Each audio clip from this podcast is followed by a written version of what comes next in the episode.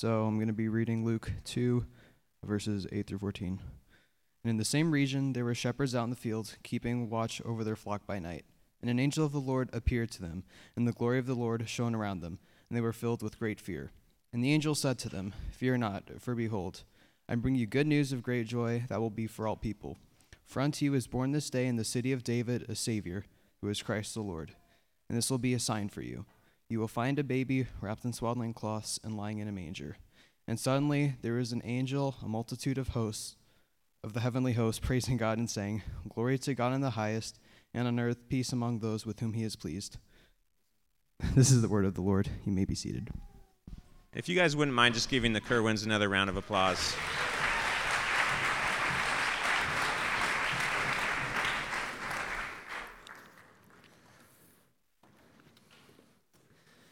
Good morning, Redemption Tucson. Yeah, thanks, Kerwin family. Thanks, Redemption Tempe, for the band being down here, leading us, serving us. Yeah, let's give them a round of applause. My name's Stephen. I'm one of the pastors here. Typically, I'm leading the worship and the liturgy, but this week I get the, the privilege of preaching, which is always a joy. And I love Advent season.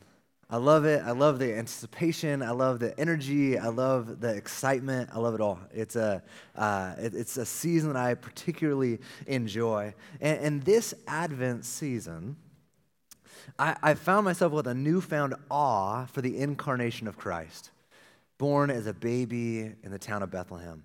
Um, my wife and I, we had our first son uh, over the summer, and he actually spent the first week of his life in the NICU, uh, which is a really hard season for us. And in that place, seeing our baby boy on those tables connected to those wires, um, we could not escape the reality of how vulnerable and dependent and fragile our child was.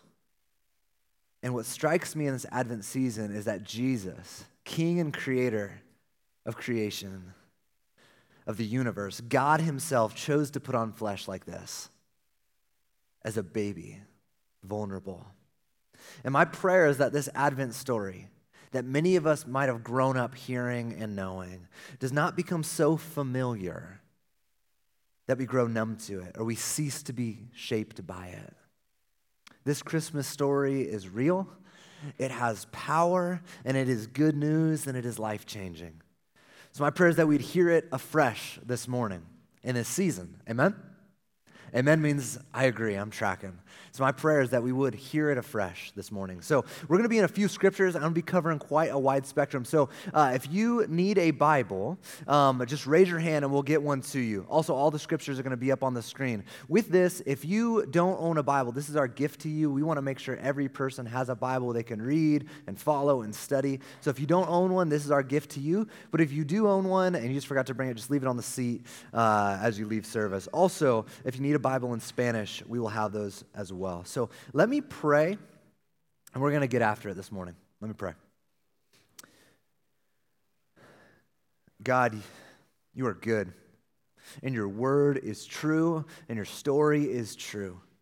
And Lord, I pray that this would not just be a time for us to learn something new or to, to hear a nice reminder. I pray that you would change us in this place. I pray that you would speak powerfully to us in this place. Lord, I pray that I would decrease and you would increase. I pray that you'd use my words. If you do not breathe on them, if you do not empower me to speak, they're just ink on a sheet. And Lord, I pray that you would be with every person in this auditorium, that you would soften our hearts, that we might hear you, that you would give us ears to hear and eyes to see, that we might see you as glorious and beautiful and true, that we be shaped by this good news that Jesus, you have indeed come, that you are the promised hope. And all God's people said, Amen. So, this morning we are talking about promised hope. And um, specifically, that our hope as the people of God is in the promises of God. That God will be faithful. And as I was prepping for today, there was a song that we sing. The lyrics kept coming into my ears, and it was the song that says, God will do what he said he would do. He will stand by his word. He will come through. Now, if we could get Jesse up here on the piano and Joel up here singing, we could really get we could really get going here. But uh, listen to that: that God will do what He said He would do. He will stand by His word. He will come through. Amen. Yeah, we we say with Psalm 119. It's going to be up on the screen here. This is my comfort in my affliction, that Your promise gives me life. Be gracious to me according to your promise. Let your steadfast love comfort me according to your promise. My eyes long for your promise. My eyes long for your salvation and for the fulfillment of your righteous promise. Uphold me according to your promise that I may live, and let, be, let me not be put to shame in my hope. To put it plainly, and this is just one psalm, we could have pulled out a ton of verses here. To put it plainly, our only hope for ourselves and for our world is that God will keep his promise. So the question is naturally, well, what is his promise? I, want to start by taking a big picture view, and then we'll narrow into the individual personal realities of the promise. So, taking a big picture view, from the first pages of Scripture, Adam and Eve in the garden, God creates a beautiful world. Adam and Eve, they rebel and don't want to live under God's authority, they want to be an authority in their lives. So, Starting with Adam and Eve's rebellion in the garden, God promised to deal with sin, to deal with Satan, and to deal with death. God promised to one day crush the enemy's head, to end all pain and brokenness and evil in the world. And a few chapters later in this story, God promised to Abraham to make from his family a people that would bring, bring blessing to the entire world. This would be a world united in love and faith in God. And from this same family line of Abraham, we go a few chapters later, and there's a king, David, and God makes a promise to this king that from this same family line would come an eternal kingdom, a rule of God that would never end. But throughout the story, this people of God, Israel, they forget the promises, they rebel, and they're overwhelmed with sin at every turn. And through it all, God promised to save them, to come near to them, to preserve them, to empower them, and to forgive them. Even when they were at their lowest, in slavery and exile, God promises that He had not forgotten them, that He would establish His kingdom, that He would bring His salvation, and He would bless His world. And the Old Testament ends with these promises in the ears of God's people, wondering when. And then 400 years of silence. Long lay the world in sin and error, pining, longing, waiting, wondering, trusting that God will one day fulfill his promise. And out of this silence, out of this silent anticipation, the opening pages of the New Testament, they roar aloud. They sing aloud. They shout aloud good news. Luke 2, what was read earlier, hear this. Out of 400 years of silence comes this good news. And the angel said to them, Fear not, for behold, I bring you good news of great joy that will be for all the people. For unto you is born this day in the city of David a Savior who is Christ the Lord. Matthew 1, verse 20 Joseph, son of David, do not fear to take Mary as your wife, for that which is conceived in her is from the Holy Spirit. She will bear a son, and you shall call his name Jesus, for he will save his people from their sins. All this took place to fulfill what the Lord had spoken, to fulfill the promises. God has kept his word. All this was, was to fulfill what the Lord had spoken by the prophet Behold, the virgin shall conceive and bear a son, and they shall call his name Emmanuel, which means God with us. Church, this is the culmination of all the scriptures. This is the culmination. This is the climactic shout of all of history. At last, hope has come. At last, God has come to save his world, to save his people, and to fulfill what he has promised. Jesus is the fulfillment of all of God's promises. That's why Paul says in 2 Corinthians that all the promises of God find their yes in him, find their yes in Jesus. Church, I want us to get that this baby in a manger is not just a nice story or a cute tale or something we gather to do in this season because it makes us feel good. No, Jesus is coming. His advent, his incarnation is the entire entire Old Testament crying out, At last! this baby in a manger, born from a poor teenage girl. In Jewish society, they were the lowest socioeconomic bracket, if you will. This poor family from a nowhere rural town. this is where the promise becomes reality. This is the fulfillment of the promise. This is according to plan. This baby in a manger is the spark that will set all the promises of God ablaze. God promises, I will come near to you. Jesus is Emmanuel, God with us. Jesus sends his spirit to dwell in us. God indeed has come near. God promises to cleanse his people and save them from their sin.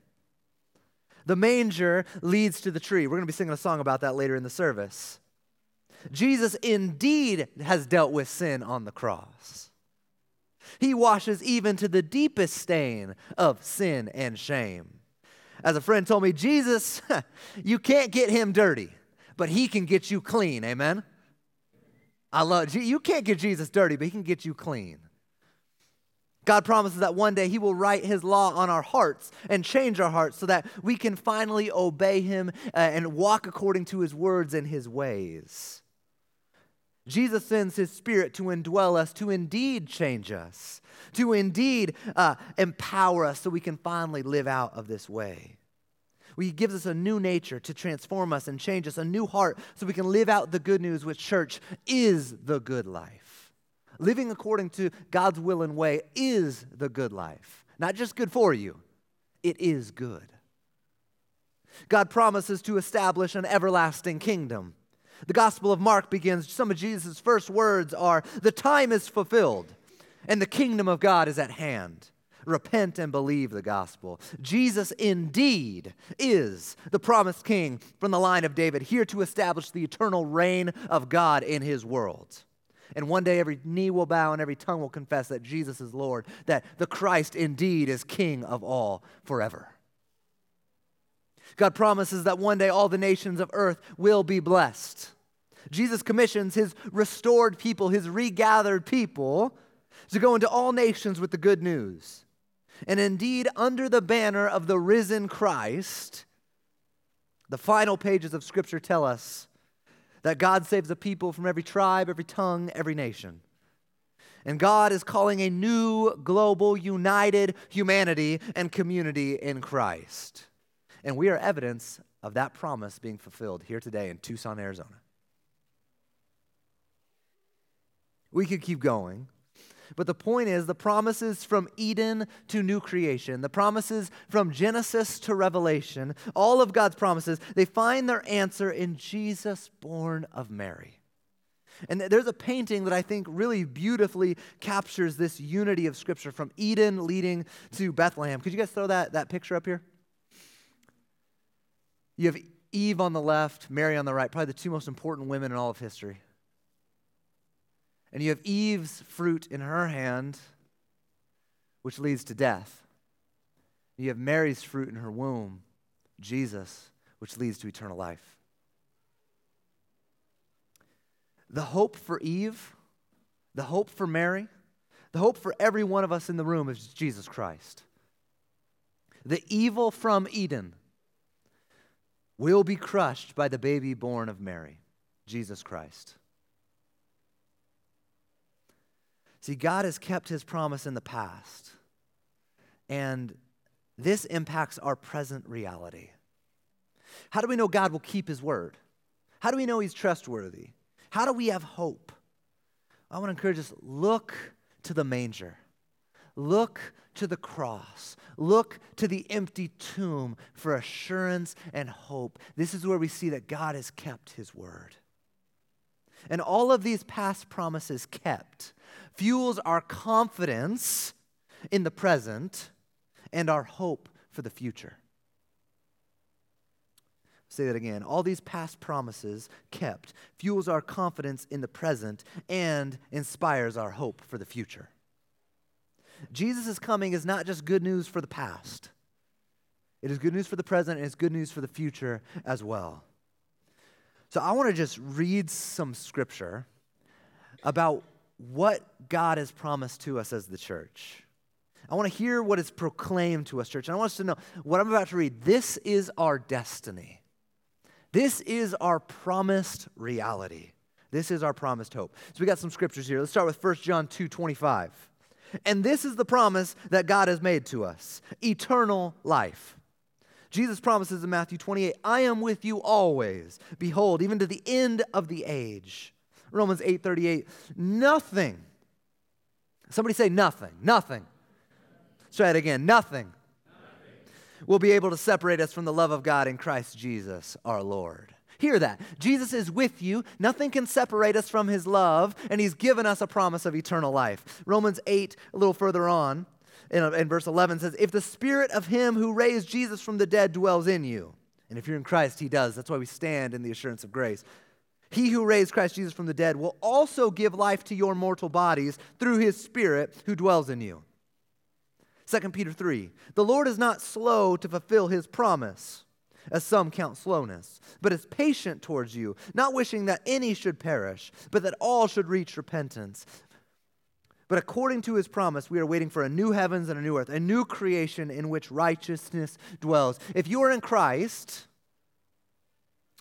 You've been given a resurrected identity. It says 2 Corinthians 5:17, if anyone is in Christ, he is a new creation. If you are in Christ, you participate, you are promised that you will you will inherit this new creation, that you are part of this new creation, that you will have a resurrected life that will participate in this new heavens and new earth. This is what is promised to us. Take it to the bank. God will keep his word. And then let's look at the last day, Revelation 21. The final day where evil is purged our faith is made sight. The great day, Revelation 21. And then I saw a new heaven and a new earth. This is where all history is going. Then I saw a new heaven and a new earth. For the first heaven and the first earth had passed away, and the sea was no more. And I saw the holy city, New Jerusalem, coming down out of heaven from God, prepared as a bride adorned for her husband. And I heard a loud voice from the throne saying, Behold, the dwelling place of God is with man he will dwell with them, and they will be his people. And God himself will be with them as their God. He will wipe away every tear from their eyes, and death shall be no more. Neither shall there be mourning, nor crying, nor pain any more, for the former things have passed away. And he who was seated on the throne said, Behold, I am making all things new. That's good news, amen? What is promised to us is good news, amen? Our hope for the future is not wishful thinking, it is promised. All of this good news, all of this promises to renew creation, eternal life, people reconciled, forgiveness of sin, evil purged, death defeated, kingdom blessing. It is all Jesus. It is all Jesus. All this good news, past, present, future, all of this good news finds its source in the baby born in Bethlehem. There is cosmic, there is communal, and there is personal good news in this plan, in this story of God. This story, it, it's so wide, it's so big, and yet it's so near and so personal. See, the baby born in Bethlehem means good news for you today. Through Christ, God is offering a new life, He's offering a new hope, He's offering a new destiny, He's offering a new family, a new reality, a new identity, a new identity of son or daughter, secure, loved, and pure. Jesus offers forgiveness and freedom in him. Jesus says that one day he will return to rule. And there will be no more pain, there'll be no more sorrow, there will be no more death, there'll be no more decay. Evil and injustice will be wiped away. Jesus is inviting you to be part of that story, of that life, of that kingdom. Jesus has come, his blood has been shed. Sin is that serious. He died so we don't have to. His tomb is empty, and he is calling. Lord, to whom shall we go? You have the words of eternal life. No job, no degree, no promotion, no relationship, no social media account, no political party, no community can offer this promised hope. To reject this love and to reject this life is to reject love and life itself. We tracking? You, could say the Bible, the story of God, is, is a book of God keeping his promise, which it is. But it's also a story of God's people either hoping in the promises or rejecting the promises. See, all of these past promises kept. What they should do, and future promises guaranteed,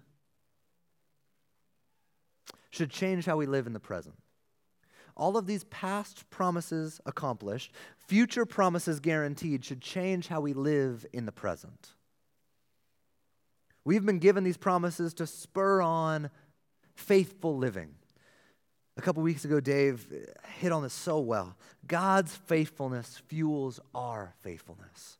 This is not white knuckle it and try harder, do better and maybe God will love you. No, God already loves you. He's already been faithful you, faithful to you. He's already chose you. He's already called you. He's already has a secure identity for you. Now, out of that, live faithfully. Those are radically different things. God's faithfulness fuels our faithfulness. I want to look at Hebrews 10, verses 23 through 25. This will be kind of the last scripture we, we spend some time in. Says this let us hold fast the confession of our hope without wavering, for he who promised is faithful. And now, out of that, because of that, due to that, and let us consider how to stir up one another to love and good works, not neglecting to meet together as is the habit of some, but encouraging one another, all the more as you see the day drawing near. There's a few things I want to pull out of this text. One, quickly. First, notice the role of community in this text. If we're going to live faithful lives of love and, and good works, if we're going to hope in the promises, if we're going to live out of this, we need to be encouraged and we need to be spurred on by one another just fundamentally, we need each other, church. Community is not redemption communities, small groups, uh, you know, mentorship are not just like, oh, that stuff churches should do. Gathering here together is not just, oh, I guess that's what churches do. It is how we are spurred on to love and good deeds, that we need each other. This is not just a live podcast, right? If that was the case, like go listen to better preachers and go listen to like better worship music than me on a Sunday morning. There's, it's out there, I assure you. Uh, this is not what this, this is not just a live podcast. There is something that happens when God's people come together, and it, it spurs us on to love and good deeds.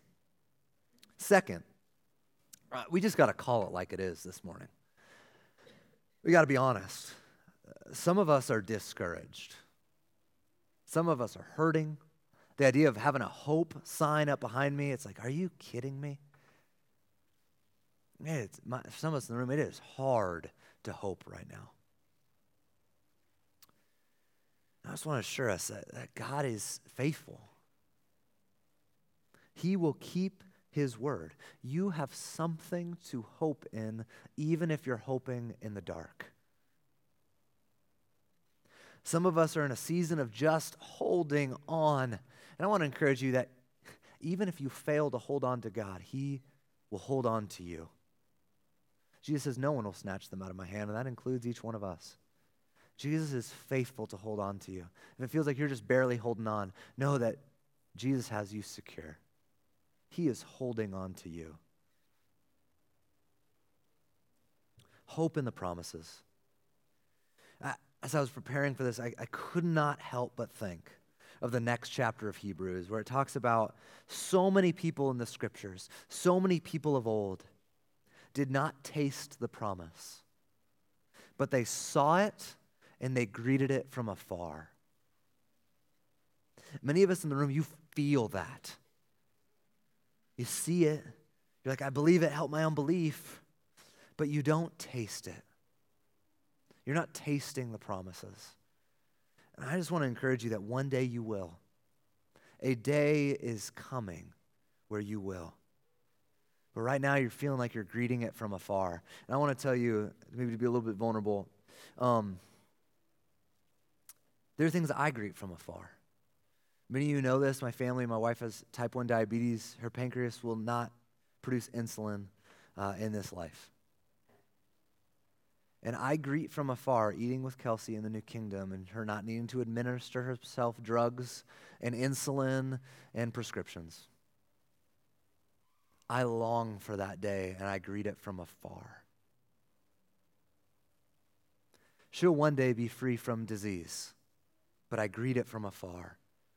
Some of us greet from afar, being freed from depression or disease or addiction or loss or trauma.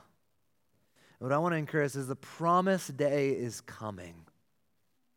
Have hope, church, for that promised hope will not put you to shame.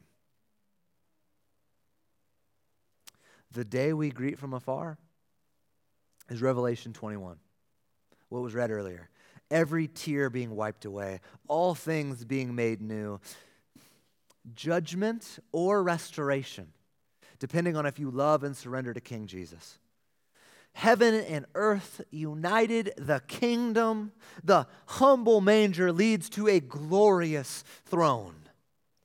This is where all of history is going, and it cannot be stopped. What the manger is proclaiming, what, what the miracles were proclaiming, that Jesus performed, what the church being established is proclaiming, what, what Jesus, what the cross proclaims, what the empty tomb proclaims, what the Spirit given and poured out proclaims, what the ascension of Jesus proclaims, what all these things from manger to a tree, what they all proclaim, church, is that God wins. God wins. And in this world, we have all these narratives and all these distractions and all these Im- things that are impeding us, and we have all this noise. And we need to, part of what we're doing here on Sunday is to remember the truth, remember the story. And the story is that God wins, the victory is secure. That's why we're here. Jesus' death spells an end of the old, and Jesus' resurrection spells the beginning of the new. If you are in Christ, the old you has passed away and the new has come. It is the death of the old and the beginning, the inauguration of the new. Again, it is not a, just a nice story, this is reality. There is so many implications here. And part of why I get passionate when I preach is that there's a cutting through of the noise that I think needs to happen when we gather. Why we shout and we sing and we're passionate and we believe is that there's so much noise distracting us from hearing this good news. Jesus has won the battle. Satan is a defeated foe. And a day is coming when the strife will end, justice will reign, death and evil will be a memory. Jesus has all the victory, and if you are in Christ, then you are victorious as well. Amen?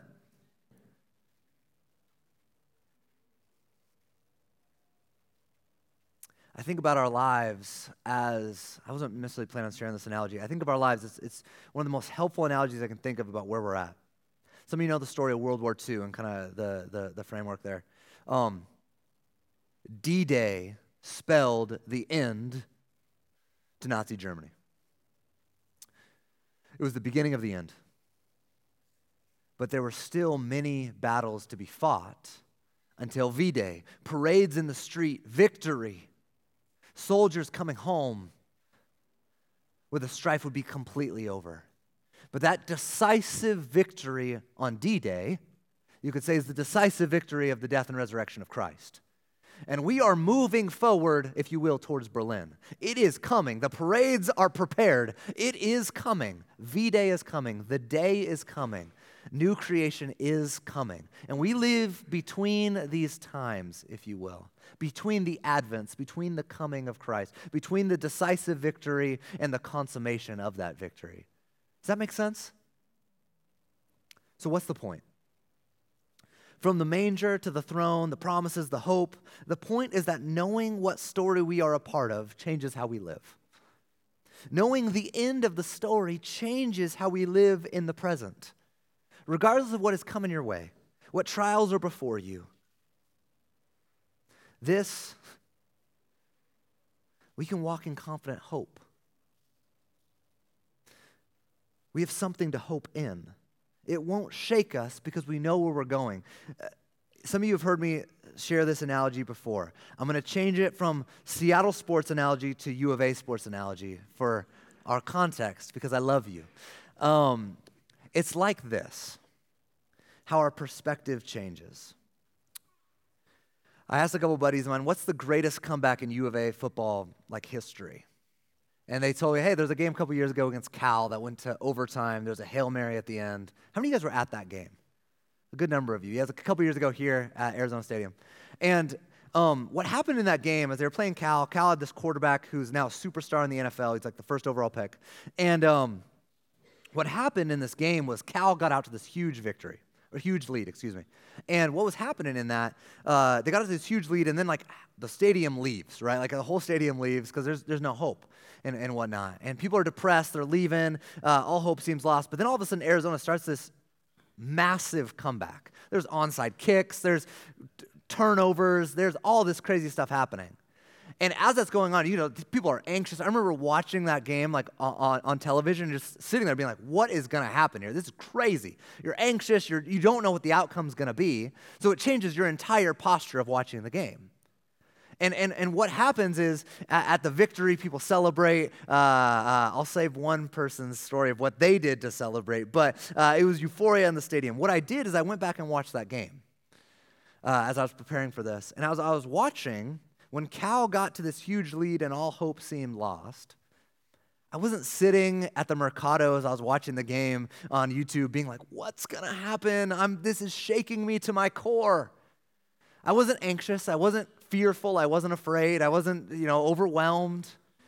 Because I knew what was happening. I knew there was I knew there were touchdowns coming. And every one of the situations, all these things that seemed improbable, that seemed like, oh, what's to happen? I knew what was happening. Because I knew the victory was secure. And, and it made the trials, it made the unfortunate situations, it made the things that looked so big and daunting, they seem so small in light of the secure victory. I don't want to say like that is true. I don't say a silly analogy to minimize what you're going through. Please don't hear that. But it should change the way we view this life. It should change the way that we encounter trials and temptations in our world. We can have hope no matter what because the victory is secure. So, so what I want to close with, church, is, is I want to give us a charge here. Eh, eh, Paul says in 2 Corinthians 7 that the promises of God should spur on faithful living. You can go read that another time. For example, God's faithful and promised love should spill out into our faithful love for our neighbor. God's extravagant promised forgiveness and grace should overflow into our giving of grace and forgiveness to those around us who wrong us. Right? See, see, God's incredible generosity should spur us on to faithful generosity with our neighbor around us, to those who are in need in our community. See, God's amazing humility, Lord of the universe, incarnating as a vulnerable baby. Don't lose the awe and wonder of that. Please, church. It is astounding. This amazing humility should purge pride and foster humility in every one of our hearts. As God has been faithful in the past, He will be faithful in the future, and this empowers us to live faithfully in the present. Church, we are loved, we are called, and we've been given these promises that we might live into them and we might live out of them. Church, we have a responsibility and we have a calling as the promised people of God to live and hope faithfully. The promised hope is coming. We are representatives of that day, of that kingdom, of that king. Our world is dying for good news, and we have it. We have it. The best news of all Jesus Christ. It all points to the baby born of the Virgin Mary in a little town of Bethlehem. For I bring you good news of great joy that will be for all the people. For unto you is born this day in the city of David a Savior who is Christ the Lord. Amen? Let's pray. Jesus, thank you for coming in the most unexpected, humble, beautiful ways. I pray this story would not be a fable to us or just a nice story to us. I pray that it would change our lives, it would change the way that we live. As you are loving, as you are gracious, as you are faithful, would that spur us on to do the same? Lord, I pray for those who are discouraged in the room today that you would draw near to them that you would comfort them. God, you say you're the God of all comfort. Would you comfort our brothers and sisters and friends in this room that need it? Help us to be the faithful people of God. Would we, would we be a faithful people on mission, hoping well, living faithfully well, loving well, that it might make your name look glorious, Jesus? Spirit of God, we can't do this in our own strength. Would you please empower us? Would you give us a strength we don't have, a love we don't have, a generosity we don't have in and of ourselves? Spirit of God, change us, change our hearts that we might look more like you. Help us to hope in the promises, they are secure. Help us to believe and help our unbelief. We need you, we're desperate for you. And all God's people said, Amen.